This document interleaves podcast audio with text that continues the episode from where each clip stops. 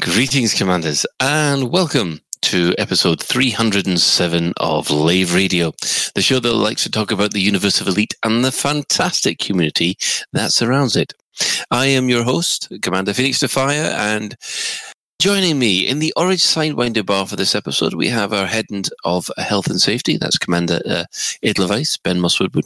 Oh, we did stuff about tech gibbons and things, didn't we? Um, we did, but I can't be yeah. bothered I now. had- no, no, can I? No, can Oh, I? it's such a good joke. Oh, Beetle, Beetlejuice did make a, a nice comment about being a tech bonobo, and there was some other comments about tech orangutans from Jonathan T. Uh, Tea Time, or a tech baboon from Commander Miggles.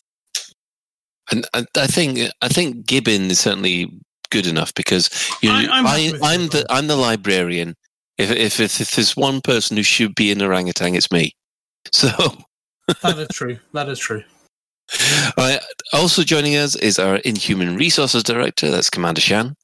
Hello. Hello. And we also have our Deputy Trade Attaché, Commander Sovereign. What up? Hello. We also will wave hello to uh, Commander Hatter, who is helping out with the tech tonight.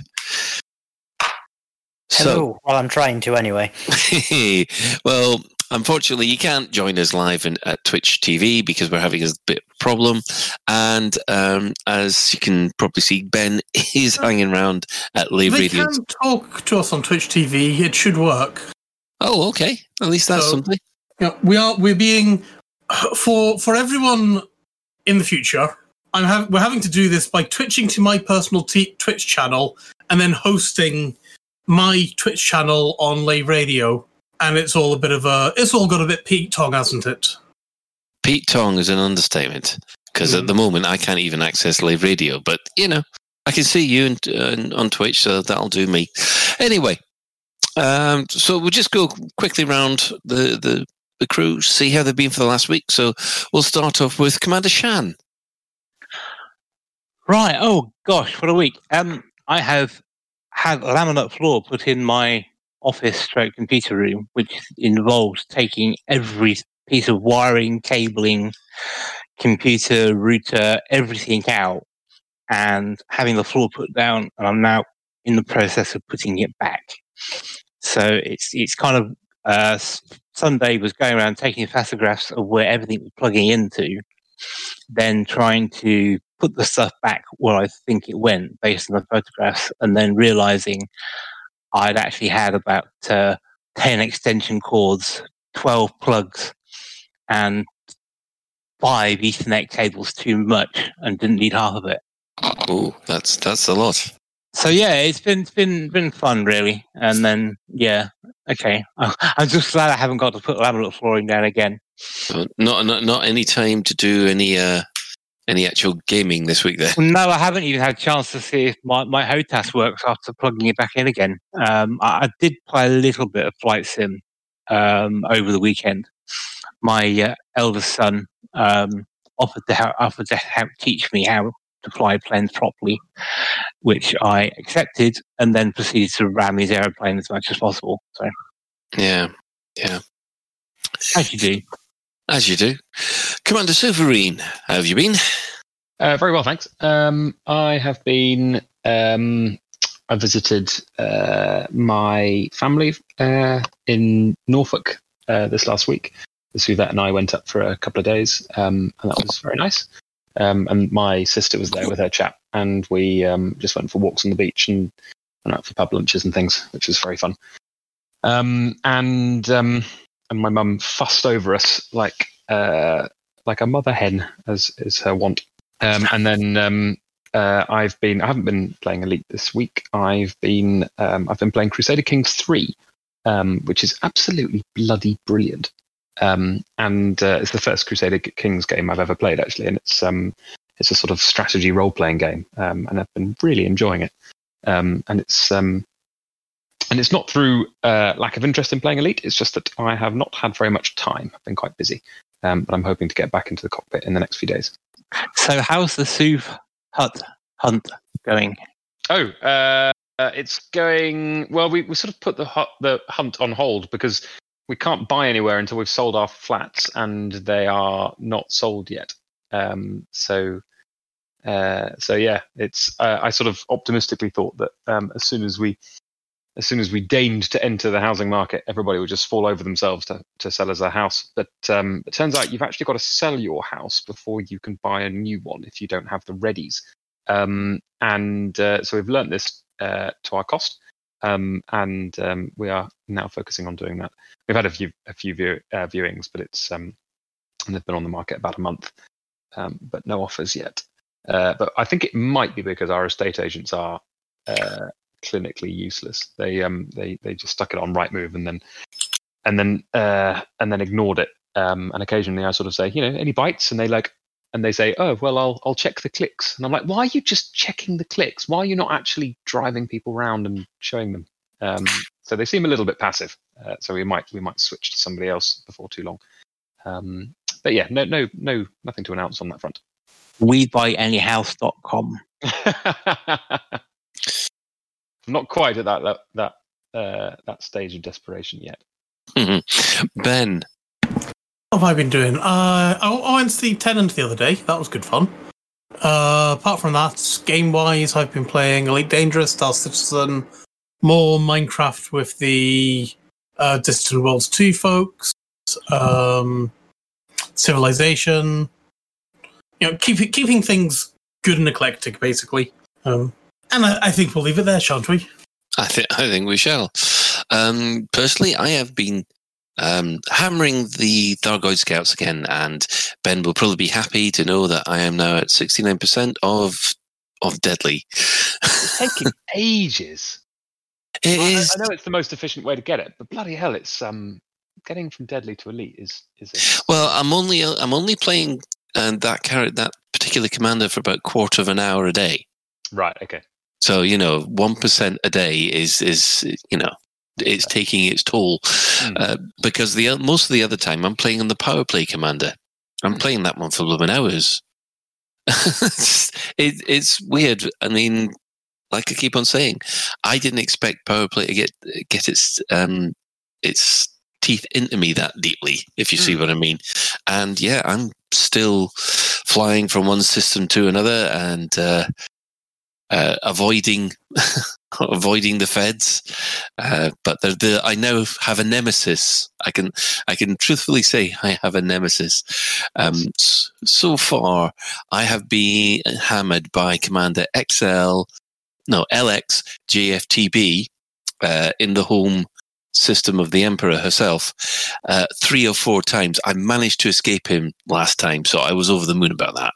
But yes, he he is he flies for Hudson, and he is uh, he, he's very good. So yeah, I, I thought your nemesis was the dictionary, Colin, and no, my, yeah, I thought no, you're forgetting that's my character's nemesis. My nemesis is the whole English language. or my tongue because it doesn't seem to fit in my mouth properly. Uh, anyway, And just sorry, quick, quick so, so you, uh, you, or for anyone listening, I guess, the the length of time it takes to get from harmless to deadly is the same amount of time and kills as it takes to get from deadly to elite. So once you got to deadly, you were halfway through. wow. Yep. Remarkable. I know it's it's it's when you get to about sort of like for some reason it's about fifty six percent. You're just there going, oh god, it's taking too long. Mm. Well, well, when I got my elite, there was no percentages in game, and I, I got my elite in a 32 hour continuous stretch.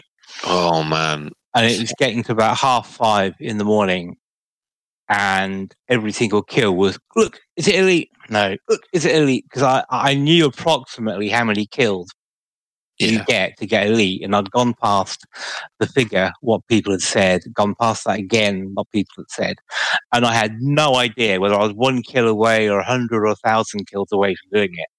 I know. no percentage. Without without the without that percentage thing there, I think a lot of people would give up a lot earlier than than uh, than they would otherwise. Because oh, it, if you keep on plugging away and there's no change, and you're just looking over and you think, why am I bothering? Well, that was the same in Elite Classic, wasn't it? And even It was. first encounters. Yeah, if you got to Deadly, you were you're halfway there. So yeah, it's always been like that. I know. I remember that from the Spectrum version because I was I was there. Eventually, um, I got Elite on the Spectrum version, but I at that point I think I was about a head's breadth of just giving up and saying, you know what, I've I've, I've put so many hours into this game. My ZX Spectrum's melting. I, I'm going to, I think it was 4,096 kills to get to Elite on the Spectrum. And every 256 kills, you got a right on commander. you did. because you I, I was waiting for the next i think it i'd worked out it's something like um someone had told me that it was 12 or 15 right on commanders between deadly and elite and Yeah, up- 16 right on commanders, yeah.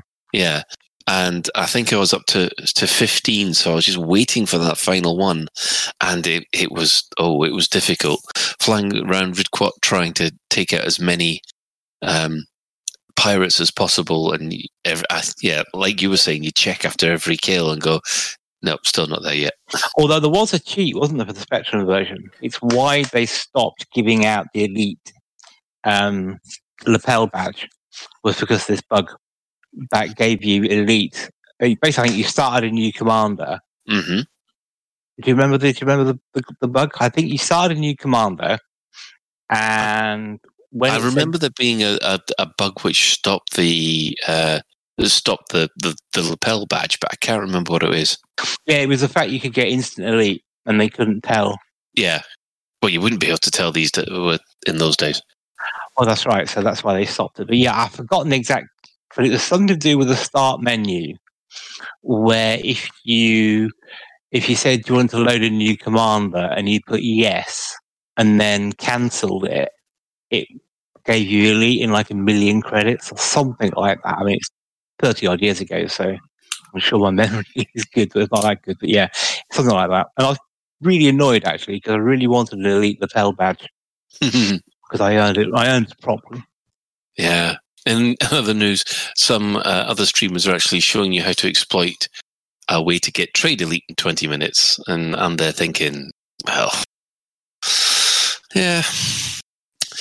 Anyway, so we'll quickly move on to the development news which has been happening this week. Well, we've got news of about news, something happening this this week. Um, Arthur and Bruce were on the um, Monday lunchtime stream, and they they dropped a subtle hint that something was happening, and it's very important that you watch the official Elite Dangerous um, stream this Thursday. Uh, it normally involved a pair of mugs with a certain logo on the bottom. Uh, um, did anybody else think that was a little bit sneaky? Oh, it was really clever. I really liked it. No, I thought it was Thargoids at the mo- to begin with, but I have been corrected because due to my bad um, eyesight, I've been corrected that it is the Galnet logo, Mm, yeah, it, it does look a bit like a Thargoid. but a modified Gar- Thar- um, Galnet logo. Is that right? Uh, no, I think, m- it's, I, th- I think it's the original one. But there are, there are two versions. There- There's an older one which had eight uh, arms, and there's a, a, a newer one that had seven, I think. Um, and at some point in Elite's early development, they changed it from eight arms to seven arms uh, for reasons best known to themselves. And I think they were using a, um, I think that I think the, the CMs were using the older one, and some people have been saying that that, that choice is significant. Um, more sober voices are suggesting that maybe they just Google search for the logo and that's what came up. that's what came up, and that's what they stuck on the bottom of their mugs, um, which I probably subscribe to. Um, but it's pretty exciting nonetheless. Yeah, I just like to point out it's amazing how this community are able to go into a massive ten-page flame war over whether whether it was seven arms or eight. Oh no, did they? Do you think that sort of um, response is best befitting train spotters? it's a bit.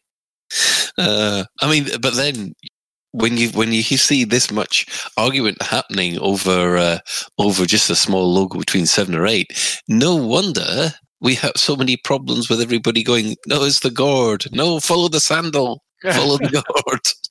Well, you know what it reminds me of is the Babylon 5 episode where the uh, Drazi are getting elected. And Ah, one's but I do green, green and and one's purple. purple. Yeah, it's like that. so Ivanova's solution to that was everybody who is green dyes their sash purple, therefore no fights. Classic stuff. Ah, spoiler So alert. actually, Frontier, if they want to settle the issue, should just raise up blank mugs, or or, or, or just have them bottom. I, I'm with this idiot, and then an arrow pointing. Anyway, In addition to that, um, Elite Dangerous had a small patch today. Oh, yesterday rather, and it had an update 3.7.05. It was very small and basically fixed a couple of small issues. Um, issue reading the inbox while in Super Cruise caused the game to crash. Uh, fixed a bug with fleet carriers causing delay in disconnections when a location, when entering a location where fleet fleet carriers were present. Uh, there's a UI focus image issue which allowed players to sell ships in the background while using carrier management. And also, they have stopped the depleted motherload asteroids from respawning when a player flies a ship launch fighter beyond its maximum limit. I thought they'd already fixed that one. No, I'm the only one? Okay. Um, Afraid so. yeah. Um, as a side note, uh, Dom from the mission development team has been on the forums helping commanders who've been stuck, getting stuck with certain types of mission. So, if you have been struggling with bounty missions or the unidentified wreckage missions, uh, we've included the links to those uh, discussions on the show notes. Um, and Dom's being very, very level-headed and uh, very helpful. So please don't be nasty to him. We want his help.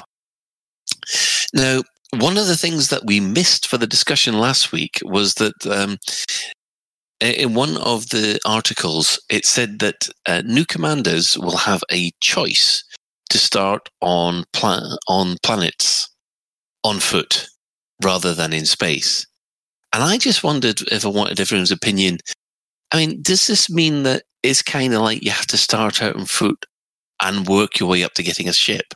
It's cool. It's yeah, it's interesting. I I wouldn't have thought that you. Uh, I'd be very, very, very surprised if that was the case. Um, it's the game isn't set up to be like that. I imagine what it is is that you can start on foot and your sidewinder is in a, in a hangar, and that you go uh, and that you go and collect it. Um, it's um, given that they're already coding the possibility for you to not be in your ship. It it doesn't um, it doesn't seem a particularly difficult change uh, to to just let that be a start uh, location. It would be put it like this: if if they didn't give you a um, if they if they started you without a spaceship, you wouldn't have many options to your your op- your options for getting your first spaceship would be um, would be very limited, and basically just the the on foot missions that you could do at um, at planetary hubs. And for a game that is very much a space sim, it would be very strange if they insisted that new players played for several hours without going to space before they could afford a spaceship. Um, interestingly, on another on a, on a on a similar linked note, Star Citizen um, is being designed so that uh, when you start, you start with a spaceship. But if you lose your spaceship, you um, it is possible to it is possible to have no spaceship in Star Citizen. It's possible to to to fly without insurance and to lose it in a crash, and then just to be stranded at a spaceport with no with no starship. And um, and the idea is that uh, in that game, because you can be a passenger in other people's ships, or you can stow away in other people's ships, um, that you use your your guile to get out of the situation, or you do um, you do wing missions with people until you've saved up enough to buy a new starship. Elite is not structured like that. I don't think they're going to allow us to be passengers in each, in, a, you know, in each other's ships. So I doubt that that's going to be. Um, I doubt that they will let you start with no spaceship at all. that would be a bit. Of, that would be fun, though, wouldn't it? Can you imagine like a huge like Le Mans start with people sprinting towards to, to to nick a ship and then leave other people Yeah. stranded, or or actually more likely you'd nick a ship and then you just strafe everyone running. Yeah, can you imagine that? There's there's there's five ships and thirty commanders all running for him. Oh god. Be like in Hunger Games, wouldn't yeah. it? You know, I was thinking more like Cannonball Run, but of course, Shan would go straight to the Hunger Games, wouldn't he? Ah, I'm thinking of the uh, the Dark Knight scene with the Joker breaks a pool cue in half. I've got two places. Uh, sorry, I've got one place in my team, and there's two of you. Tryouts. oh god, yeah. Fight, fight over my co-pilot's chair. Ah, dear. Well, moving on from uh, the development news, like I said, there, there- there's supposed to be there's this big hint that something's happening on Thursday. Um, we'll have a look at the in-game events which have been happening this week. Now, apparently, there's been a bit of tension over in Leesti, which has now been resolved. Ben, can you talk about this? Yeah, I probably can actually. So, right, um, Commander Down to Earth Astronomy, who also, oh, we'll talk about this anyway in a bit, but he got married at the weekend, so yay. Uh, but also his in-game faction Terror X and a few other Federation factions saw that they they thought at least he was essentially unoccupied and unmanaged not knowing that the Alliance had interests there. And so Terrorex went off and made a move on Leesti. Um, not surprisingly, the Alliance factions who were babysitting Leesti using in-game fac- in-game non-player factions uh, got a bit upset about this. Words were said, guns were traded, things like that. Uh, but we want, but now after lots and lots of diplomacy and things like that, the alliance and the groups who were wanting to get Leesti for Terror X have come to a compromise solution whereby apparently they're going to be the alliance is going to help Terror X get a less contentious system in the old worlds apparently um, not quite sure what one they're going to go for or if anyone's babysitting it because I'd have thought personally I'd have thought that most of the old worlds are fairly conscientious but content contentious issues but got them as bad as Colin today. But we'll see what happens there but the Alliance are happy Terror X are happy so I guess that's good for them. And peace is broken out once again in Leesti so yay! Well, uh, that it's a relief to hear because uh, uh, things were getting a little bit, um, yeah, difficult. Uh, in other news, the Turning the Wheel initiative uh, is is continuing. It has made gains in LTT five four five five today, which was significant. There's a strong chance they'll be able to trigger a conflict for the control of that system in the next server tick. Uh, the Dark Wheels expansion from HR 4979 should complete at the end of this tick, and the Rabid hamsters and the hamster like forum commanders have prepared everything pretty much perfectly. There's little that can go wrong from there. Now, that puts them one jump away from Sol, doesn't it? but yes I think it does basically Oh, okay. So um, the the dark wheel continues to roll forward. Right. Okay. Well, um, in other news, uh, we had uh, the store alert this week. Um, no newsletter, of course, but there are plenty of new ship skins for Eagles and the Diamondback Scouts. So uh, I guess that's uh, that's everything to do with Frontier so far. Um, ben, do you want to try and run an advert uh, and we'll uh, come back with the main discussion?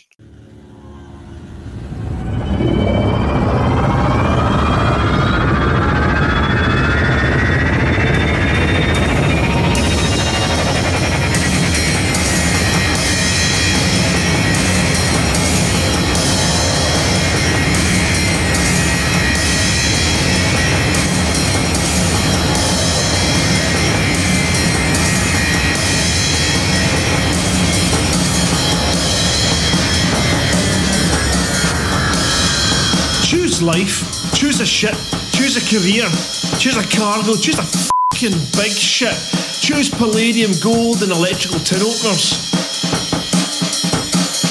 Choose good health, low cholesterol, and ship insurance. Choose fixed interest loan repayments. Choose a space station. Choose your friends. Choose leisure wear and matching luggage. Choose a paint job and hire purchase in a range of fing colours. Choose decals, exploration, and wondering where the you are on a Sunday morning.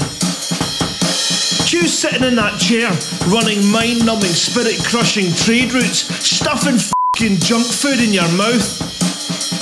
And choose rotting away at the end of it all, pissing your last in the void with no one out there to hear you, bury, or do anything as you drift away in cold space. Until some comes along to steal your ship, your cargo, and your clothes, leaving your bones floating out in space. Choose your future. Choose life. But why would I want to do a thing like that? I choose not to choose life. I chose something else. And the reasons? There are no reasons. Who needs reasons when you've got onion heads?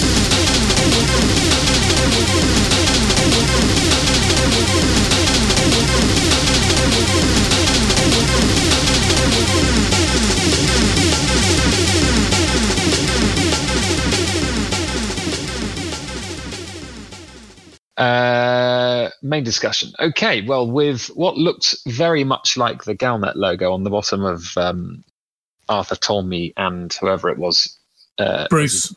Bruce's Bruce mug. Garrido. Yeah, uh, it, the the hint is strong that uh, that Galnet will be returning, uh, and also they they emphasise very much that, that we should keep our eyes peeled on on Thursday, which is quite interesting. So yeah, come Thursday, what do we think we're going to get? What's your view, Ben? Personally, I think I think we're going to be getting story, but do we think they're going to be covering stories? Do we think they're going to be covering covering the Emperor being replaced? Do we think it's going to be more in-game events like like for sake of argument would would Frontier be covering what's been going on recently in Leesti? Or what do you guys think they're going to be covering? Um, I reckon we're going to get a Galnet story. I reckon we are going to get some Galnet. I reckon it'll be fun and interesting. I think you'd be it'd be you'd be a brave man to bet against uh, there being a Galnet story on Thursday. I think the the key is what's it going to be about, um, because lots of things. It's an interesting position because um, they don't have any. They've they've got very few devs working on the live game. Most of them are working on Odyssey. Uh, they've said they're going to scrap the fluff articles, which leaves not a great deal of wriggle room um, because the fluff articles they could churn out with no uh, with no input from asset creators or um, or game design. Um, because you, you, know if if you're just writing about the winking cat, you don't need to be designing new starships and new new points of interest. Um, but you know if they wanted to write, if the Galnet story was going to be about the next development in the in the Thargoid storyline, for example, you do need some buy-in from game design to facilitate that. You know, if you're if you're going to write about um, if you're going to write about a new uh, a big like a, a, a new storyline or a new plot point, you do sort of you, you do need somebody to to come up behind you and actually create the the assets and things that you can interact with to Do you think, just speculating completely wildly, um, and no, no, Ben, it's not about bread. I think we've, um, I think that one's over. You've, you've put that one in the oven, Um, have you? Yeah, that's that's that's that's done now. Um, anyway, do you think that? Do you remember where we had a series of community goals and Galnet articles that was all leading to various releases in game, like the Guardian stuff or like the Wars in Loot, something like that, and it's all leading up to the ability to walk on planets.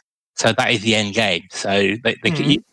They might find it difficult to just kind of go, "Oh look, here you go, you can now walk on planets. Congratulations, yay!" no way Or, or do you think they'll build that up in story or in something or other that will lead up to us being able to walk on planets? Uh, you- you- Possibly. You're talking about a lore. Mm. You're talking about a lore reason or lore justification for. Well, it's, yeah. Is there is there lore, is there a lore Which is- reason why we No. can't? no, absolutely not. No, there's not. I don't think there is. Um, yeah, I think. I mean, I think technically, if we wanted to, we should be able to get out and walk around, shouldn't we? It's just the the game doesn't let us. Um, Yeah, there's no, there's no your brains in a jar explanation or anything like that. I was just thinking there are a number of things that we've talked about that would present a difficulty to walking around on planets, like being squished by gravity as soon as you stepped out.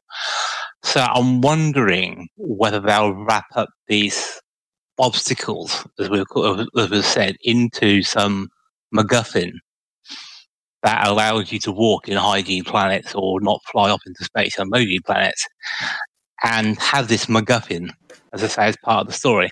Well, Commander Quo is suggesting that he he he has vague recollections of a Galnet article about some kind of helmet HUD from a year or two ago. I don't remember that. Don't remember ever seeing that. That's interesting. If uh, if they could uh, find a link to it, I'd be, Citation needed. yeah, I'd be fascinated to read that. I mean, I guess there could be some kind of MacGuffin. Um, or Frontier just don't bother and just say, "Hey guys, you can now get out your ship."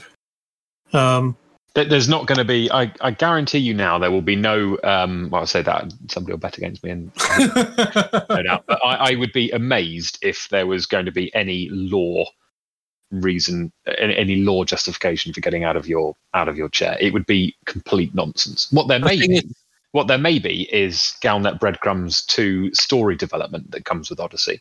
Um, Maybe, but don't you think something Yeah. like that, like getting a lore justification of wrapping around the story, would be the best thing since sliced bread? No. uh, no, I definitely don't. Um, I think it would, not half and half sliced bread. it would be It's nonsense. the idea That's that the it's to cook stale. Crumbles. Yeah, it would. Yeah, it would. It would just be. Um, it would be like the crumbs from the narrative table. If you if you sort of catch my drift. Help. yes, Norman's giving us into trouble. He's, he's going to come in and shout at us if we're not careful. He is Why? actually showed up in his ear. What what are we what are we going to get in trouble for? Bread related jokes. Why? Would, would you like a slice of toast? Not eating the crust. Norman hates bread.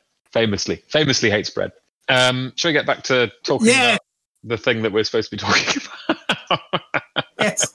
Galnet. Stay on target. Focus. Uh, yeah. So, so as I was as I was saying, it does beg the question of: um, Is it going to be? There's a delicate line between fluff, which they said they're not going to do. They're not going to write articles that don't have um, that, that that that have no uh, have that that are just you know flavor pieces, um, or um, or is it going to be something that trails things that people can get involved with um, and and experience directly? Um, and um, uh, the, the the the sort of middle ground between those two does not leave many options. I don't think. Does that make sense? I don't think it does, to be honest, Suv. Oh, okay. All right. So I guess I guess my point is if, if you're going to write if you if you write a Galnet, Galnet article about um, the winking cat, for example, Yes. there is there's no uh, you do not need game design to get involved in that because you're not going to be creating any assets or there's not going to be any CGs or there's not going to be anything that players can get involved with Yeah. that is supported by that story about the winking cat. It's just a Yep. fluff piece. If you write a story about a Thargoid mothership being spotted, you are sort of writing a check that game design needs to cash at some point. to go off and put in some kind Precisely, of Thargoid mothership you can precisely, yes, uh, with. Yes. Yeah, precisely. A lot of a lot of Galnet pieces are, to a greater or lesser extent, and at some point in the future, are making promises that the art team and the sound team and the game design team are going to have to make good on in the future. Um, Yeah. For example, you know the ones that trailed the Scourge, you know they did, you know they set up the existence of the Rockforth stuff and the CGs. So given that given that there aren't very many devs working on the live game, an interesting question is what exactly are these Galnet posts going to be? Are they going to be fluff, which Frontier have said they're not going to do anymore, or are they going to be stuff that trails things that play, players can get involved with? Why can't which- it be which necessarily sorry. has dev, um, which necessarily has a dev cost? why can't it be down the middle of that and follow on from what the community is doing? You know, why couldn't Frontier be writing essentially fluff pieces all about the war in Leesti? That would be really, really cool. Loads of people. Or you know, in the going back a bit, they could have done stuff about WNL or about the insane shenanigans that the Buckyball Racing Club do, whether it's um, diving into planets at a headlong speed, whether it's races around stations, whether it's driving SRVs onto planets. You know, we all know that's all the Buckyball Racing Club, and we all know it's only Alec Turner who does it. yeah, no, I, I, I if Alec's doing something, Frontier could write about what Alec is doing. that would be very cool. Uh, Um, and it it's would- Not, it's not something they've ever done before. it's not something they've ever done before. It's technically a fluff piece in that it requires no development efforts, yet it's important, for want of a better word, Galnet news. When was the last Federation election? There was supposed to be one no last idea. year, I think. Sorry? There was supposed to be one last year, I think. What, and it was deemed um, Ill- illegitimate because postal votes or something? Or it, it, it didn't happen because Oh. Frontier don't really give a shit about stuff they said in 2013, basically. Well, I was Um, thinking about whether the story could be a, a presidential election, and then, if you like, there being a CG related to that. You know how we had we had new emperor, and we all had the the discounted and rank three Mhm. um, clipper. That would be very cool. I, we, I remember we it came up that we did a piece in, I think it was, I think it was sort of May or June 2019. We did a piece in Sagai on the upcoming federal elections, and we knew about these. We knew about the the timing of them and the and the the intervals because um, because it had been covered in a very early dev diary or newsletter from Frontier in the game's early days. But obviously, all that stuff's been forgotten about now, and they don't have they they don't have that much lore anymore. Um, and um, uh, and nothing ever came of it, and it was never covered in Galnet. Um, and Hudson remains the undisputed president of the federation. Um, it would be it would be very weird if they did that now. Um, they did, however, do a um, they did a whole fluff storyline of the alliance um, uh, administration. I think it was last year. Do you guys remember that? Yeah, I remember that with uh, the pres- the not the presidential election, but it was, it was the prime minister. Yeah, um, Uh, Edmund Mahon still being Edmund Mahon, but you know elections for new prime ministers and things like that. So yeah. the, the prime minister is essentially a non-entity that nobody gives a monkeys about. Yeah, precisely. So I kind of feel like they did they did the they did the imperial succession in year one. They did the they did alliance stuff last year, and they missed an opportunity to do the federal elections last year, unless they hmm. rewrite history and do and and decide that federal stuff's going to be this year. But I, I can't see it being something like that because they've kind of all been ticked. If you see what I mean. One thing that I think would be good and could lead into Elite feat would be some kind of, for want of a better word again, odyssey that we have to go on. And we're essentially investigating things, and all of a sudden, come next year sometime, Q1 next year, we can't continue that investigation in even an SRV, let alone a great big, you know, spaceship that's the size of the Statue of Liberty. We have to take it down to a finer grain and get out and actually investigate on foot and things like that. So, you know, there's only so much that your SRV can find. Mm. So maybe you actually need to start. Come next year, we'll have to get out and have a look. You Yeah. mean something like the um, the Yodel van containing your spacesuit is broken down on this planet somewhere? Well, And- well, I was more thinking, you know, what I would love is, you know, how the Guardian sites have what looks awfully like human-sized doors in them. Yeah, I would love to be able to walk through those human-sized doors, for example. What smaller than people. Pardon? Weren't the Guardians smaller height wise than people? No idea. Or am I thinking of elves? I thought elves were taller. Well, depending on whether you're looking at which which form of elf. Anyway, I don't I don't know. No, guardians they were about two meters. I'm sure they said that. But you're going to make me go and check this in game now, aren't you? Yep. You talk about you talk amongst yourselves. I'm going to well, you try and stay on topic. I'm going to go and have a look and see how big the guardians are. How much bread do you think? Um, Oh, for the record, Norman right. actually does like bread. He watched it during the 80s. He thought it was a very good TV show. yes, well, no, I was just thinking, it's going to ask, so how much bread do you think Odyssey will make Frontier? Do you think it Definitely a fair amount of dough. Certainly. Um, I'd be uh, yeah, I'd be very surprised if they weren't rolling in it afterwards. Keep going. I, I was about to say I- it'd be, be it'd be it'd be quite good if they if their um, lead designer was called Greg, wouldn't it? Because it'd be Shan, try and stay on topic. I'm actually getting pissed off now. oh. Ben's just trying to sort the wheat from the chaff. okay. From now on, this podcast is gluten free. Okay.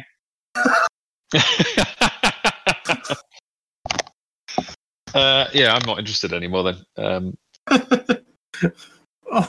gluten's one of my favorite my favorite parts of uh, bread consumption. Oh, a local gluten chip shop has gluten free cod batter, and it's horrible. Hmm. That sounds nasty. Uh, Anyway, yeah, so I, I think it'll go either way with this CG. It'll either be completely underwhelming from people because all their energy is focused on getting Odyssey out the door, or it will be a unraveling series of events and mysteries that leads us into Odyssey. I hope it's uh, the latter, but I'm not. I'm not giving up hope of it being that, but somehow I think it'll be the former. Uh, so you don't think there's the potential for it to be a self-contained story? Um, well, we won't know if it's self-contained until after Odyssey comes out because it may seem a self-contained story, but contain links to things that come. So we can't tell if it's self-contained until after the event. Yeah, that's true. Yeah. Um, I guess the Federation thing would be self-contained, but say a Guardian snipe hunt leading into getting out on foot, it wouldn't be self-contained, wouldn't it?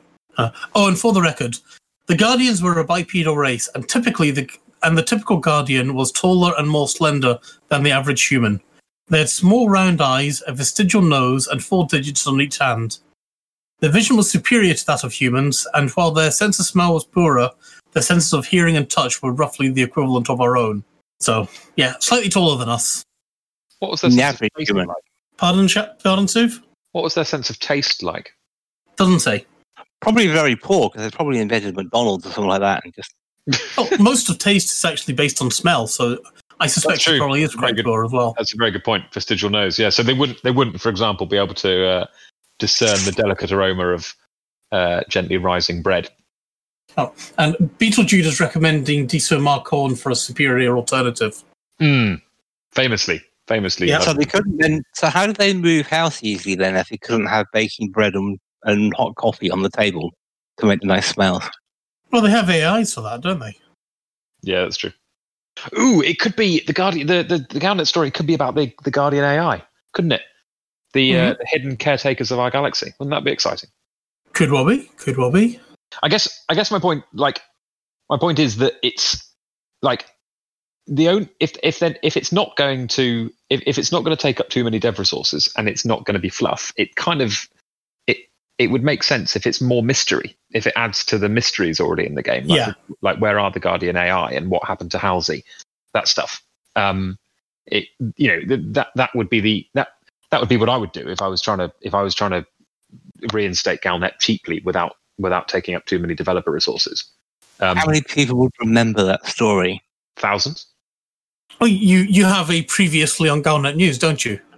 that would be cool. I don't know. I mean, I don't think they need that really. Um, somebody on the forum pointed out the other day that um, that people just um, that all you know the, the stats of how many people read an individual Galnet piece on on the, in the game itself is is is is one thing, but actually, uh, arguably, the biggest consumption of them is is how much they're discussed on the forum and, and elsewhere. Um, and there are loads of aggregators that scrape Galnet and and compile it in various places.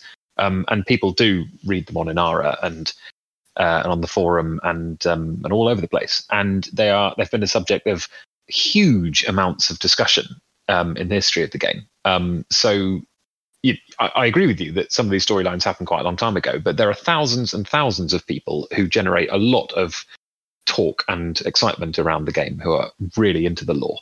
Um, and um, and that that stuff, those storylines are still talked about and and still causes of of interest and intrigue in the game.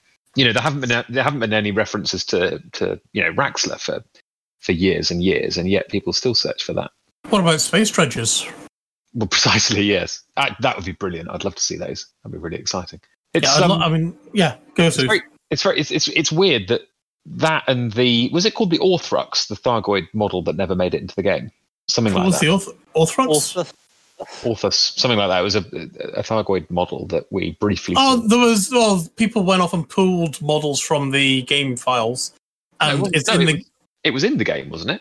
yeah, Like a- I thought. It, oh, maybe. Yeah, it could be that. that Um, that looked, that oh. looked like a bagel.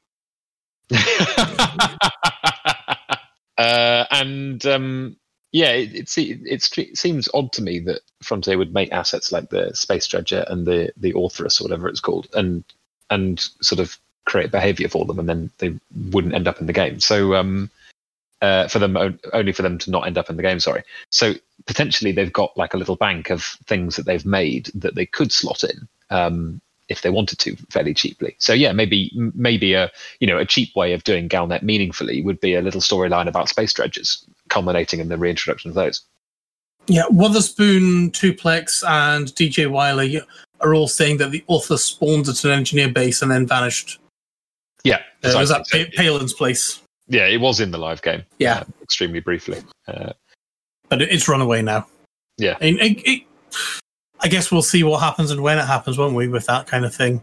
yeah, Uh, but yes, there are definitely assets in the game files that haven't been used yet. Yeah, so you could potentially Um, chuck some. You could potentially chuck new content in with without a huge amount of effort if you use something like that. I wonder how much developer time creating some more interstellar initiatives using in-game asset existing assets would take. You know, because that's obviously been the way that they've used to tie things in with both Galnet and doing stuff in game for the well, I would say for the past year, but it's not had anything for the past year. Wouldn't that be a bit of an anticlimax though? If all it was was just another bucket filling exercise. No, I think If it's a people- bucket, I think the first one people would love, yeah. Uh, and and if it's a bucket filling exercise, say going out and buying votes for the federation, or doing something for a story that people are invested in already, then who cares how the mechanics actually done, so long as it's a story you're already invested in. there's no way that they would introduce a new um, uh, a new interstellar initiative or CG, and everyone would go, "Oh, yawn! How boring!" No way. Like pe- pe- people really miss them. They do, but does the first one have to really start with a bang? You know, Um, you, first one back, you I kind kind of feel you need to grab people, and so it would be awesome if they they grab us and we all go, "Wow, we've got this again!" And Yeah. if it's just a case of, well, here's a bounty hunting CG, and please go and fill us with ten thousand bushels of grain, Mm. then that would be a bit meh, wouldn't it? Yeah, yeah, it would. Um, I, uh, but the thing is, I mean, that's the meat and potatoes of, of CGs. That's how it all works. Yeah. Um, I mean, But you, you wrap it up in something that people are invested in. So it's not, we're not de- delivering bushels of grain. We're delivering, we're buying votes for the federation. yeah, Same mechanic, So- different thing. yeah. So there are ways of there are ways of doing CGs that wouldn't be that, that would be interesting. Um, they don't have to be. They don't have to be really prosaic stuff. So basically, your bread and butter. Basically, it, yeah. I mean, the CGs were well. The CGs did used to be my bread and butter uh, back back in the day. Mm, yeah, yeah, Um, me too. What other things do you think? What? Let's just go sp- wild speculation. So, Shan, if Frontier could do anything, and they've been working on it for who cares how long, who cares how many developers, what kind of story thing would you like to see Frontier release on Thursday? Story plot or mechanic? Both. Mechanic, I would want something where it was possible for the players to lose. And I like meaning- losing. Yeah, I mean, if you remember. a meaningful loss. yeah, if you remember back, there was the uh, CG that people failed, and then they found out we couldn't get gimbal beam lasers or something like that Yeah, failed. And then Frontier listened to the crying and gave them to us anyway. Uh, you know, so something of consequence that the players will kick themselves for not completing or doing. Mhm. Because it's nothing like having the player base fail to motivate them to not fail next time. yeah. If you, if you always suck win, less. it's boring. Yeah. if I enjoy that, Ben. That's fun. okay. Um, so, what about storyline for a player to fail or not fail, Shan? that's difficult. What I would suggest, I'm purely kind of thinking ahead to Odyssey, is mm-hmm. say the win condition would be for the default spacesuit to have 20 minutes of oxygen. The lose condition would be for it to have 15 minutes of oxygen by default. So that directly then ripples down into Odyssey. Yeah. If we mess it up, it makes our life walking around planets more difficult. Yeah, I can see that. I, What it's very briefy kind of CG in a way, but Mhm. you need a sense of jeopardy. You, you need you need to make the players care about the result to keep them hooked into what's going on. If it's just a political party or I don't know, a, a system changes hands or something like that, you know, unless it's your system, it's not really cared. People just look at the credit rewards and go, okay, well that gives more credits. I'll do that. Yeah. What about yourself, Suf? What kind of story slash mechanic would you like us to be Um, getting on Thursday? I would like uh, I would like the um, uh, the Guardian story to carry on. I think that the game there's there's too many mysteries in the game. There are too many things that um, that Frontier have hinted at and uh, and not driven forward at all. Um, why was that Mhm. Diamondback Explorer moving um, moving sideways very very fast near Obsidian Orbital? Why was um, why was Gan Romero um, suddenly struck by visions and and left uh, his family with no explanation? Why was Halsey talking about um, seeing the unseen caretakers of our galaxy and then never mentioning it again? Um, why is the uh, why is all the uh, the Thargoid um, signals pointing back to the one system in the Col 70 sector? There are so many things in the game that we don't know, and and, and some of Oh, I them. are- So Diamondback Explorer had been explained. I don't think it's explained. I think I think I think it was I think it was dismissed. I can't remember it being explained. If somebody Oh, if somebody can no, explain no, it, then Apparently, it was Obsidian Ant on Lavian Brandy trying to dock. um, That's almost exactly what actually Commander Vanita is saying. And he's saying the answer to all of your questions, Suv, is drugs. Just remember, kids, drugs are bad, okay? my point is that um, there's loads and loads in the game that doesn't necessarily need um, uh, doesn't necessarily need a whole lot of developer activity to make interesting. Um, the um, uh, I, I really hope that somebody at Frontier has the answers to these questions. I really hope that they didn't just put didn't just say like, oh, let's let's chuck a load of breadcrumbs into the game. Um, you know, uh, lol. We don't know. You know, we've made all this stuff up. There's no there's no you know there's no uh, meaning behind any of it because that would be that would be really frustrating and, and quite disrespectful um, but um, and i don't think that's the case i think that frontier do have the answer to all of those questions in frontier towers and they have chosen not to tell us yet which is great because mysteries are fun um, but we've had a few we've had a couple of years with nothing moving forward now and it would be quite fun to see a bit of um, see a bit of movement on some of those mysteries so i would really really love to to see a bit more um, to, to to see those storylines progressing. I'd love to see a Galnet post about an academic's new paper on the Guardian AI and speculating on where that could be, or a Galnet post revisiting Gan Romero and finding out where in the galaxy he is and whether he's seen any more visions. Um, I'd love to see an interview with Halsey where she extrapolates a little bit or um, elaborates a little bit more on what she saw that day when uh, or, or when her when Starship One went missing. Um, there's loads and loads of things in the in the galaxy that are absolutely captivating mysteries that have just stayed still, uh, stayed still since um, since late last year or mid, or actually early last year, I think. Um, so uh, so yeah, that may, that would be my preference for what Galnet spits out on Thursday. You know, just picking up from where you've left off, you know what I would love? Time times a thousand, and this is definitely verging on well game mechanics. Is at the moment obviously Galnet News is purely a textual thing with a text to speech substitute in there, so you can sort of listen to it. Read by an AI Mm. reading English badly or reading Spanish or German or Russian things badly. Yeah, imagine if using the new in-game models that are be that are, are being developed for Odyssey, you actually had a video of that interview with Halsey. Yeah, a bit like what Commander the Machine goes off and does, except completely using in-game assets. that'd be cool. That would be really Really really like cool. it. Remember the videos that people found in the game folder Oh yes, Yeah, where they were like a mission pack there was a mission pack thing. Yes. You mean something like that? Oh, I, I'm I'm more thinking actually just have, having Galnet News have a video channel as well.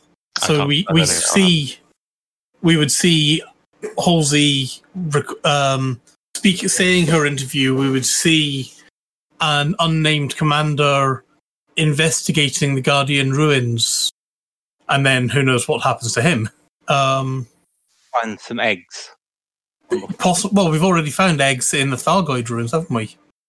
They're not eggs. They, well, th th no, there's eggs up on the ceiling, or there's there's there's something that looks suspiciously Oh, like yes, eggs up yes. on the ceiling. oh, it's it's so Giger-esque, isn't it? I love Oh, the, it's um, co- yes. that's fantastic. I love those assets. I, I really wish there were um, I really wish there were more BGS missions to go and explore those. I wish there were BGS missions along the lines of um, Commander. We've read about these Thargoid sites, and they're Yeah. full of stuff called um, Thargoid resin. We Oh, want you to imagine if- two tons of, of Thargoid res- resin and bring it back here. That that would be. I would love those. That'd be fantastic. why doesn't command? Why doesn't Palin always say, "I need you to go and get me stuff"? You know, I go to Palin's base, and he says, "Hey, Commander, could you go and get me this, please? Mm, um, I need some data from this." And it's literally getting you the data that is played when you insert all the things that Bruce was doing the other day. Yeah, that would be very. you very. press Cool. the thing, you get your your map, and then Palin goes off and does it. And then potentially that could even drive that storyline forwards That to actually very, know what the heck that's that map in inverted commas is. yeah, yeah. Yeah. That'd be great.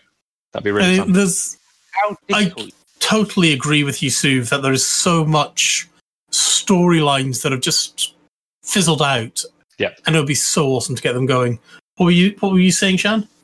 Thinking about it, if I remember correctly, Michael Brooks was behind a lot of these storylines.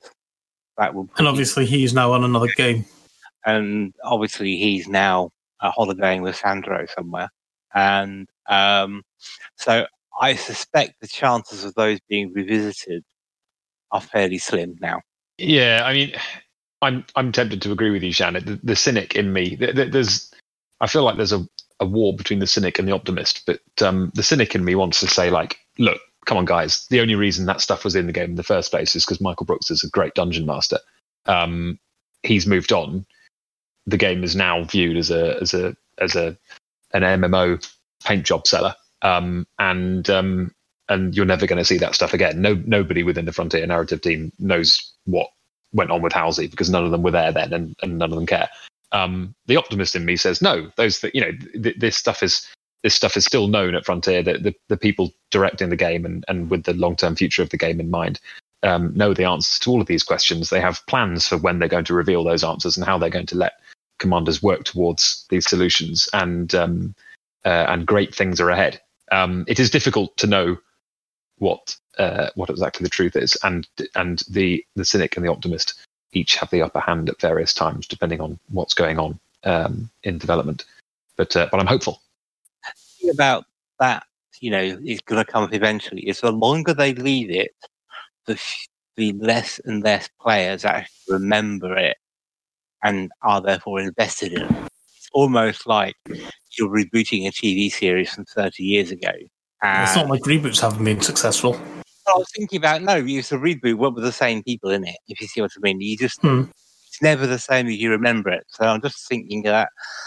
And also, I like the idea there are there are mysteries that will never be solved because not every mystery needs a solution. We probably won't, eh, depending on whether it depends whether there are going to be any more games or not. If there's going to be an Elite Five um, or an Elite Dangerous Two or something, or an, or an Elite Deadly, then there could be potentially. Um, then we might never see the resolution of things like where's the Thargoid homeworld and um, and where is Raxxla. Um, if uh, but if if there is no plan for um, if there is no plan for those games, then we may well see Raxxla being the uh, the last thing that the that we get in Elite Dangerous. My personal opinion is that um, Raxxla will end up being a um, a gateway to a new galaxy. So you know how the Milky Way is procedurally generated in Elite. Yeah. I think that it would be not beyond the wit of man to generate an entirely new, completely different galaxy by changing the seed. Um, and uh, I think that what what Frontier could do is a potentially relatively inexpensive way to give the game massive, nearly infinite replayability would be to um, uh, basically have it so that Raxxla is a um, is a planet-sized device which grants uh, basically a wormhole to another galaxy. And players have to, and in the final year of Elite Dangerous, like in 15 years' time or something, um, players spend a year deciphering Q, uh, clues and doing CGs to discern the whereabouts of Raxxla, and then that is discerned, and then we finally unlock it, and boom, it is the port- a portal to an entirely new galaxy, maybe Andromeda, maybe somewhere You know what completely different. Do, don't you? Sorry. You know, as soon as the first clue was out, Canada would solve it in ten minutes, and the whole year. True that. Maybe, but i i if it was, if I was, if it was my game and I had a a, a lifetime in in mind for it, I, that's what I would do. I would I would make Raxxla the absolute the the biggest. Um, I'd make it the the biggest mystery, and I would have it so that it was going to be solved at the, at the at the end of the game, and I'd have it have it result in such a a giant explosion of replayability that um, that uh, the game was able to be put in maintenance mode perfectly happily for years and years to come. Um, but there's something else that I wanted to say briefly, and that is um, that's regarding um, uh, that is shit. I've completely forgotten it. what do you think about that, Suv? Max made a suggestion to the new map, and we don't have a galaxy for it, so we have to actually explore the galaxy to make the map. And I Precisely think that is genius. Yeah, yeah, absolutely. That it, you know, that nothing's explained, and that may, maybe they tweak the values so that certain certain anomalous things are more likely in the new galaxy. You know, g- i- i- if you're sunsetting the game, you can do anything you want, right? In the new galaxy, they, they could completely change the the algorithm so that um, uh, so that maybe it throws up loads and loads of I don't know trinary black black hole systems or or just wacky stuff like that, um, and um, and make it really really incredible to explore um, and um, uh, and it, yeah, it would it would just be the ultimate exploration sandbox, basically. Um, that's what I would do. Do you think that would have this whole Raxxla hunt and conclusion to that? How do you think that would tie into what the Dark Wheel's doing at the moment? Then, Uh, I, I, I don't know. I, would I it? don't- I, it wouldn't. Um, so that that's just that's just something I thought. Um, I, I've often thought, what would I do if I was managing Elite Dangerous? And there are and there are a few decisions that I would make or or things that I would do. And with something that is a thirty year mystery like Raxxla, you want it to be very big. You want it to be really meaningful. Ideally, you want it to exist. Um, and um, uh, and, and and also you you you know, but but if David Braben initially talked about a ten year development uh, lifetime for Elite. Um, it's been a successful game, so we can we can extend that a bit. We can maybe call it 15 years and potentially 20 years, something like that. Um, If you look at Eve Online, the you know the potential is there. Um, but at some point, if you i i- you know if if it's your baby, you do want to be able to sunset it in a in a in a in a um, a healthy way, and and that for me, and this galaxy would also be single player. I don't know. I've got no where, idea. that's where single player because they want you. You need to be able to turn the servers off. Yeah, exactly, exactly. Um, but it, I, I- think it would be, I think it would be great fun. Um, but anyway, the um, uh, the it, it's not necessarily that I want a new galaxy. Collins is saying that you know we, we've explored none of this one uh, and already want a new one. It's not necessarily that I want it. It's more that that's what I would do if um, uh, as as like a the, the last thing. It would it would just be such a fantastic way to say like you know mic drop okay you know we're not going to create any more content for the game but there you go that's our that's the big finale it would be completely brilliant I think I would go the No Man's Sky ending route. oh no no Well, you just No. press F. Oh, I know you, you you go you go to Raxxla and then the credits roll. It would just no it would be awful it would be so bad i don't want to spoil no man's sky for people but Hmm. but Just let's no. just let's just say that the the big secret at the heart of no man's sky is not a good science fiction secret it is a bullshit ending it is the most bullshit bullshit climax you've ever come across in a game or a, anything yeah it's it's deeply right. unsatisfying Well, should, should we move on to community corner, or is there anything else we want to cover with the five seconds of Galnet sneakiness that the guys gave us that we think we can sneak into this show? I think they're holding their mugs upside down. Well, wouldn't all the tea come out? Who said there's any tea in the mug? That's a good point. I, I, I also uh, dispute that there is tea in those mugs. With my tinfoil hat on. Those, those were not the mugs you're looking for. Right. Well, should we move on to the community corner then? yeah, let's do it. As I, as I mentioned earlier, uh, Down to Earth Astronomy got married the other day, and my gosh, is he a tall fella? Or his his wife now is very small. I'm not quite sure which.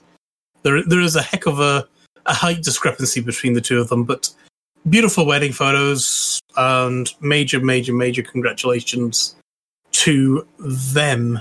Um, have any of you guys? I've heard about this, but I haven't had a chance to watch it. But Commander Exegius went off and did a very detailed deep dive video into every single graphical setting in Elite Dangerous, uh, where he went off and showed what the setting does, what it actually means, and the frame rate hit that it causes. Nice. Yeah, lots, lots of nice things. It's all, it's all awesome. I love frames. Uh, oh, more frames the better, I think. Mm, yeah, yeah, yeah. Plural But then, but then again, also you know frames which are pretty frames as opposed to as opposed to sort of here's a big ugly frame is also good. Yeah, yeah, yeah. Absolutely. Yeah, prettier the better. Um, have you watched this yet, Chan, or are you are you quite happy with things? I probably need to think about it some more. I've had such a busy week pulling my office apart. It's it's kind Yeah. of filled up every part of my memory trying to remember all these darn cables went. Oh Jesus! Kai has just said that Down to Earth Astronomy did a forty-minute plus guide to every keybind in Elite. Bloody hell! These people are seriously diligent, aren't they? We've got Exegius making videos on every graphic setting, DTVA doing a guide for every keybind. Bloody hell, people! to be honest, I could use a guide to every keybind for Star Citizen because I don't know what some of them do yet. Yeah, Um, yeah, yeah. Do one for Flight Sim 2020, please. Yeah, Flight Sim 2020 could use some as well. That is very true. Right, Are they diligent or are they just out of desperate for content. Eh, I mean, if if he hadn't just got married, I would be I would be suggesting that Down to Earth Astronomy probably needs to find a girlfriend. But uh, but given that he's just got married, that would actually probably not be very helpful advice. Well, Apparently, Builder Best is saying that it wasn't tea that Bruce and Alf were drinking; it was actually ammonia. Oh, oh, it all comes out. Um, I'll be having. Hmm. Yeah. right, Suv, do you want to cover what Sagittarius Eye are looking for? Yes, uh, Sagittarius Eye, We are looking for um, Raxxla. No, we're not. We're looking And for bread.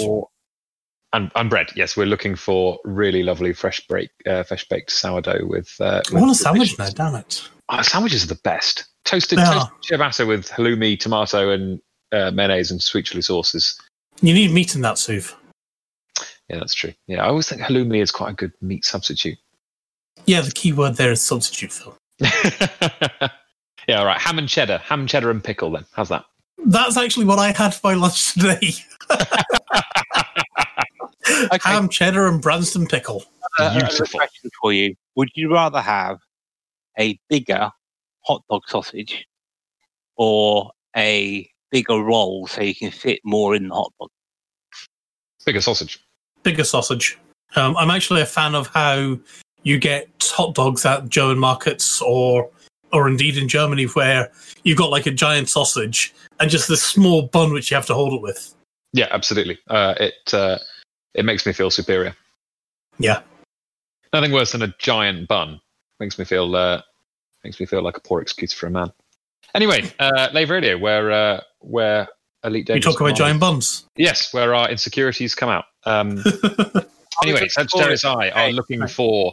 Uh, we are looking for new writers. Apparently, um, I um, uh, we uh, we're currently, um, as I explained the other day, we've uh, we've moved to uh, a podcast only format. Um, we've followed our uh, our audience who have migrated in droves to the podcast, so we have um, we have decided to go back to making that monthly. So, um, although I'm no longer involved in production, uh, the excellent production team uh, have just finished uh, issue 28, which is a Yep. brilliant hour and a bit of Elite Dangerous content uh, covering all manner of sparkly spaceship things. Um, and uh, and we have, uh, or the team has decided that uh, that we'd quite like some fresh blood in the writing team. So if you can write, if you can type uh, on a on a keyboard and write things about spaceships uh, and understand where commas go, then uh, email info at sagittarius-i.com um, or actually it might be editor at sagittarius-i.com thinking about it. You do have a web page which you are pushing out as well.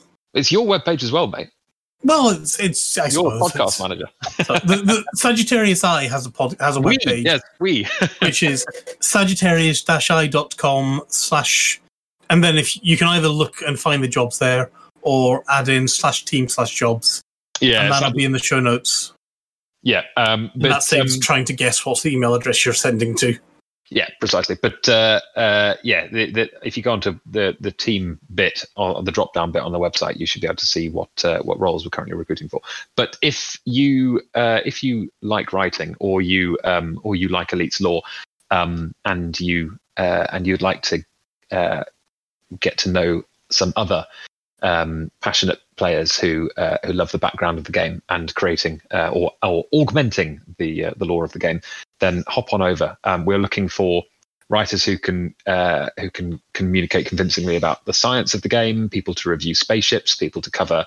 I, I don't actually know if we're doing player politics at the moment. My preference is no, but um, but Mac might might uh, might want to do that stuff. Um, so potentially player politics and power play.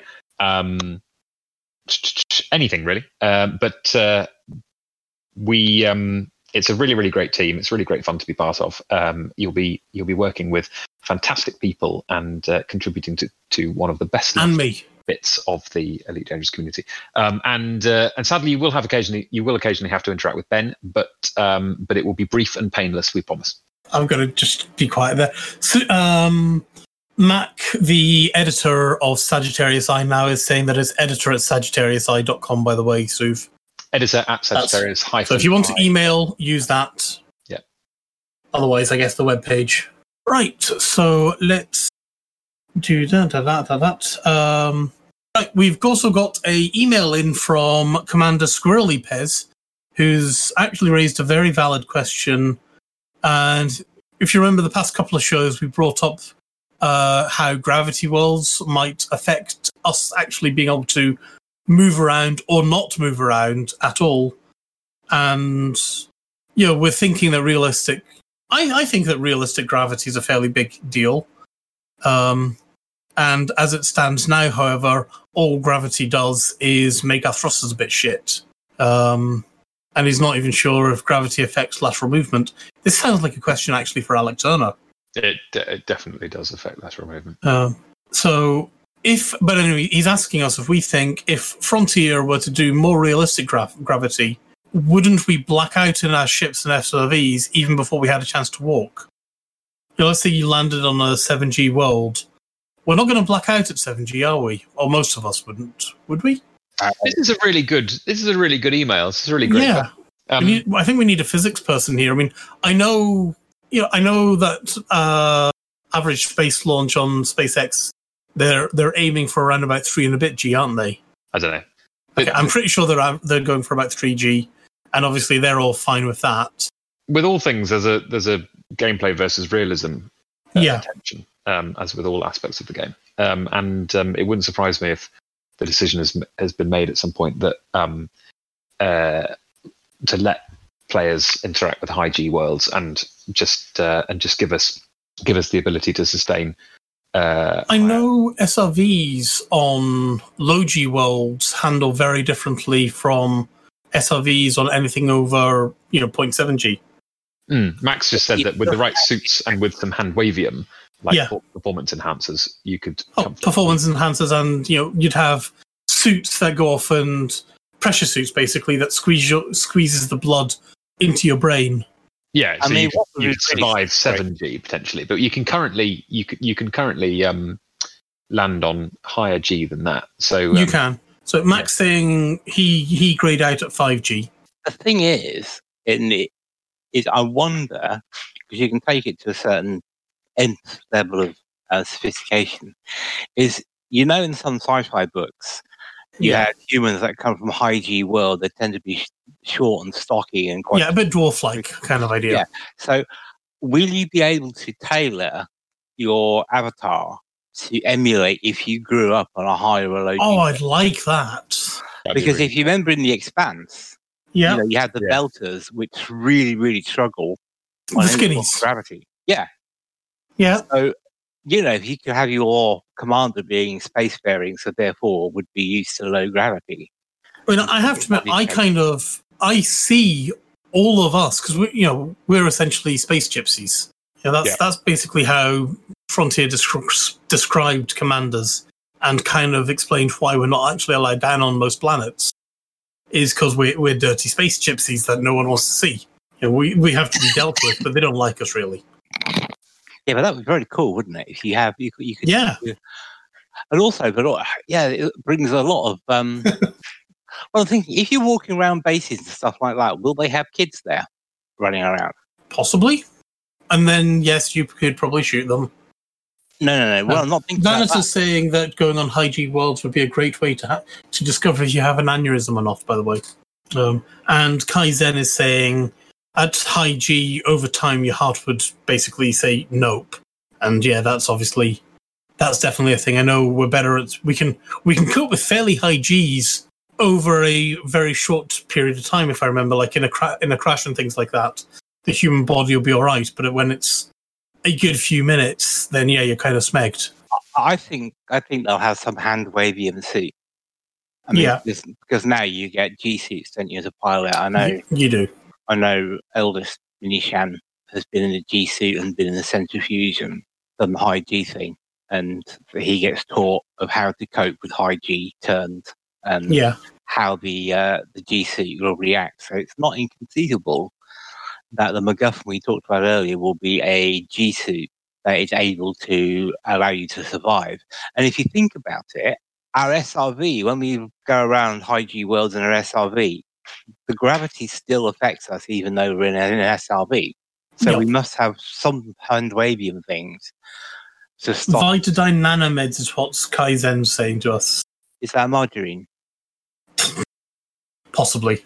Um, to, to go back to the to Commander Squirrely PEZ's message, though, um, he's asking specifically about um, uh, realism and gravity. Uh, Yeah. I don't actually think that gravity is unrealistic in Elite. The the way that players the way that um, that players respond to it is slightly unrealistic. Um, as it like I don't know whether it's I mean we're a thousand years in the future in the Elite or thirteen hundred years into the future in the Elite Dangerous Galaxy. So actually you know any any sufficiently advanced technology is indistinguishable from magic. There is no reason that there's no reason that actually Frontier can't just say ah sod it we're in the future. Players have you know humans have found a way to uh, you know performance enhancers basically negate the effect of gravity. Uh, we're all fine.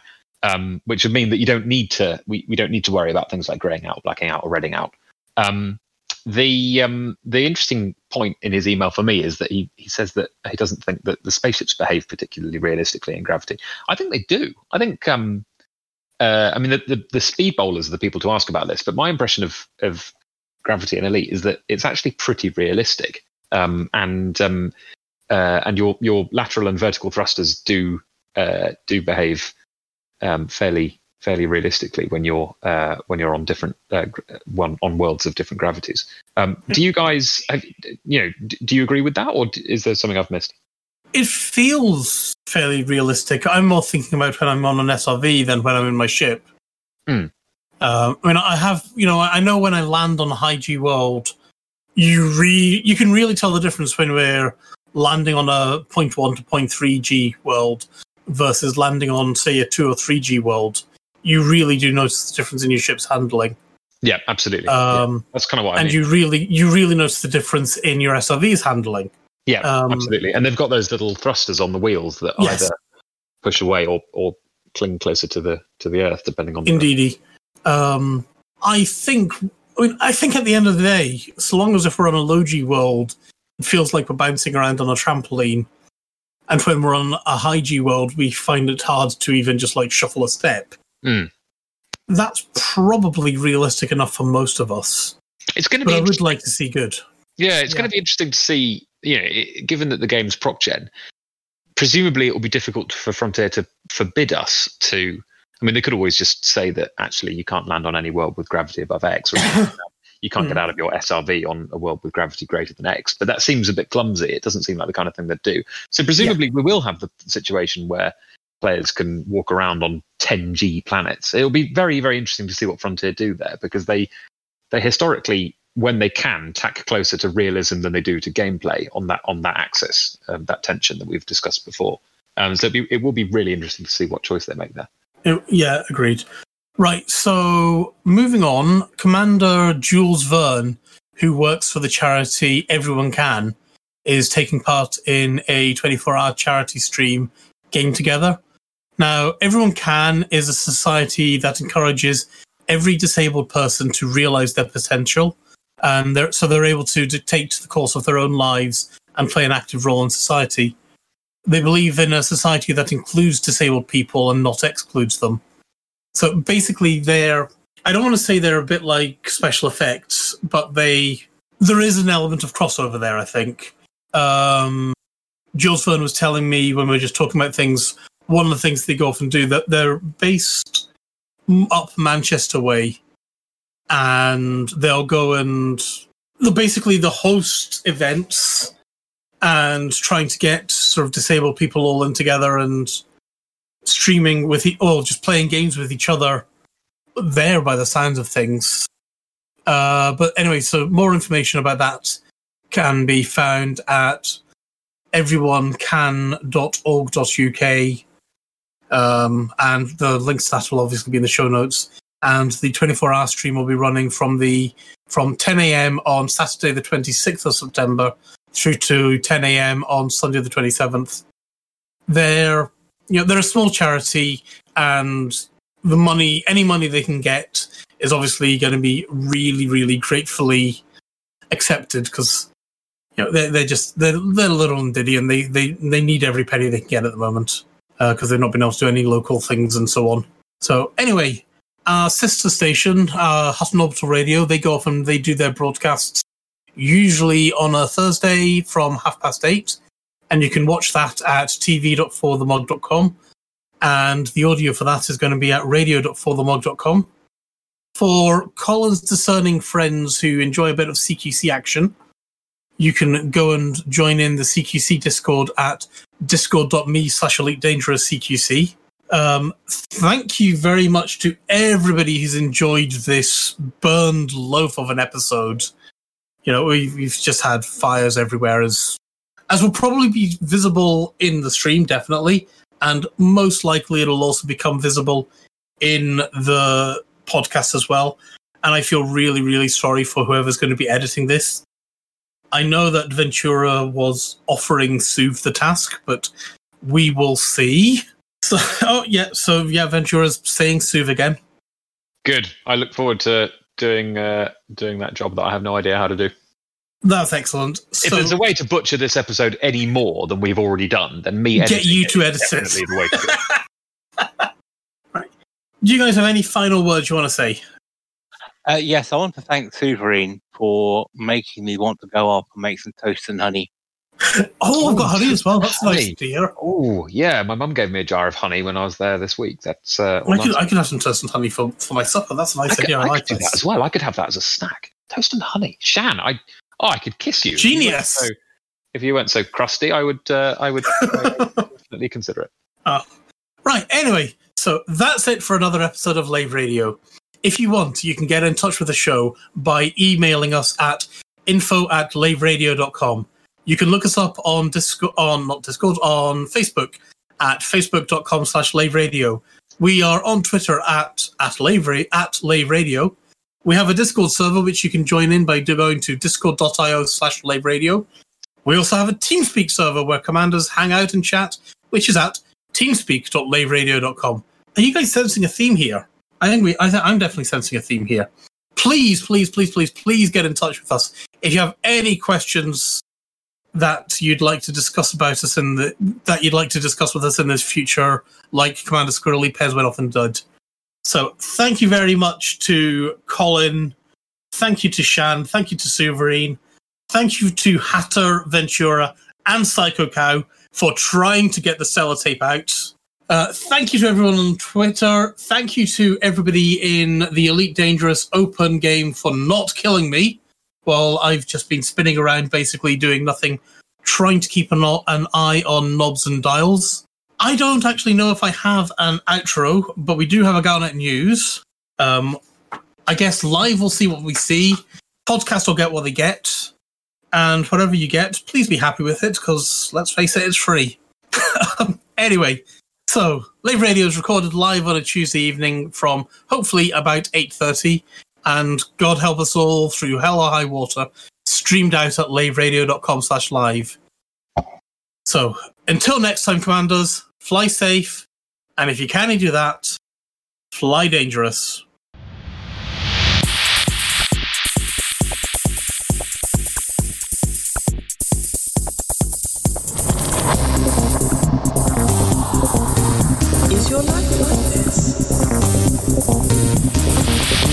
Like someone having inserted.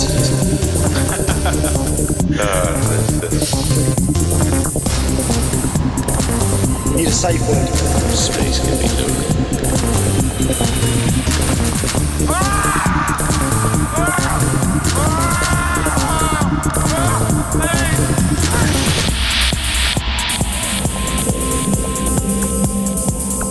I'm going to see the galaxy. Ah,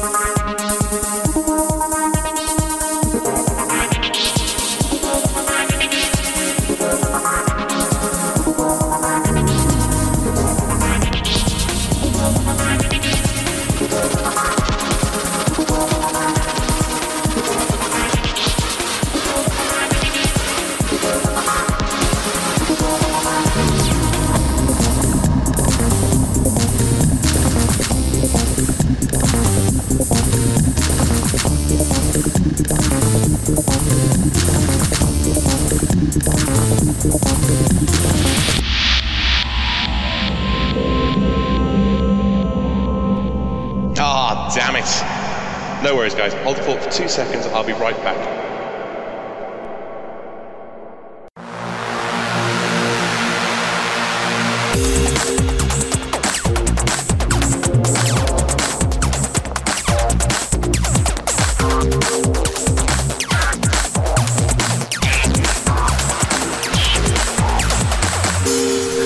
Ongoing paucity of real galaxy information, Galnet News Digest is this week experimenting with what appears to be a more successful format. It's slightly embarrassing. Sit back, turn your ship over to your COVAS, and relax. We're turning on Super Cruise Assist.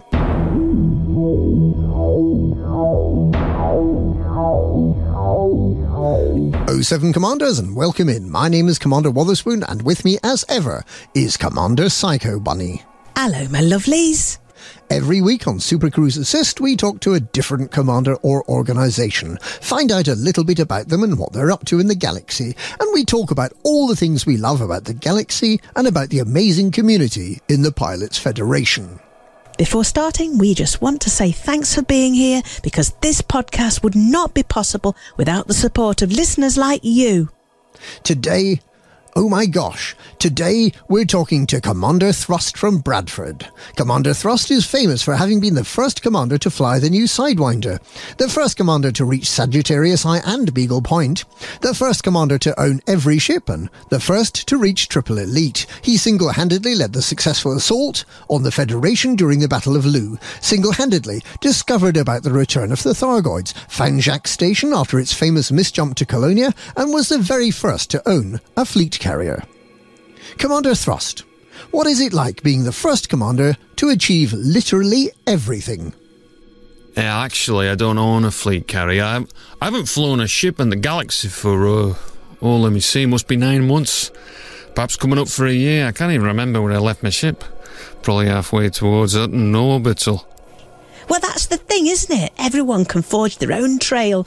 There's no point sitting around waiting for the Pilots Federation to give us all meaningful things to do. You just have to get out there and get on with it. Yes. Or not, as the case may be. I've been taking it easy on planet Earth for the past few months, and I've, I've got to say it's a lot more restful on the eyes. I, I mean, ringed Earth-likes, you know, look great from space, but don't you sometimes wish you could get down to ground level and experience it all for yourself firsthand? Feel the wind in your hair and the sand between your toes? I've been staying in a beach hut on the Seychelles. It's lovely. Wouldn't swap it for the world. You can take control of your starship in a dangerous galaxy. Or you can go solo and take control of your starship in a perfectly safe galaxy. If you're one of those min max types, and I am, then solo is the safest way to trade by far. I should know, I was the first commander to amass 10 billion credits. And can I just say, you can earn ludicrous amounts by mining and trading. I have no idea how the galactic economy hasn't collapsed by the way they're handing out free credits these days.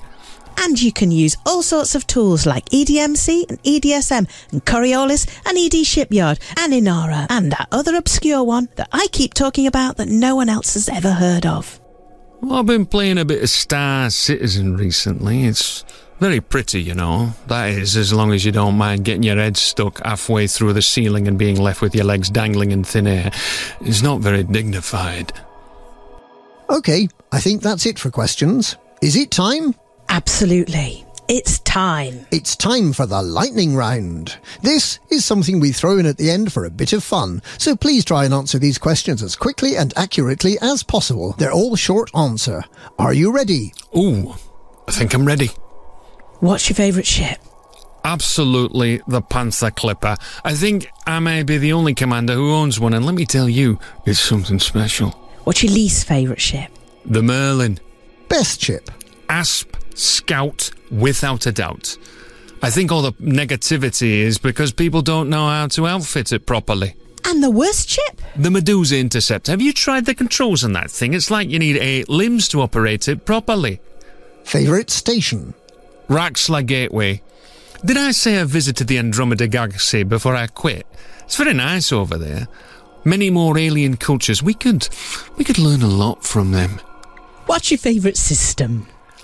That would have to be Col 70 Sector FY-NC21-3. The Thargoid Interceptor production lines are a sight to behold, I have to say it. True or false? There's a free Anaconda at Hutton Orbital. No, I got the last one. Are you Alliance, Federation, Empire, or Independent? The club. Favourite power play leader? Yeah. What's power play? Okay, you run out of fuel. Do you call the fuel rats or do you suicide? Why are you asking me these questions? I don't fly anymore. Okay, you have low hull, hull seals, suicide, or keep going. Look, I can give you my referral code for Star Citizen. You get 5,000 free UEC. True or false? There's a free fleet carrier at Beagle Point. I don't know. I haven't flown since fleet carriers. And the final question Super Cruise Assist, on or off? No, I have no idea what you're talking about.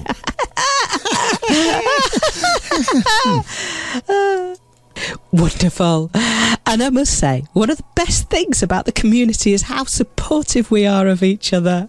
I have no friends. Well, there we are, Commander Thrust from Bradford. He's such a lovely bloke. Until next week, this is Commander Wotherspoon. And Commander Psycho Bunny. Handing the controls back to you. Super Cruise Assist, off. Am I getting paid for this?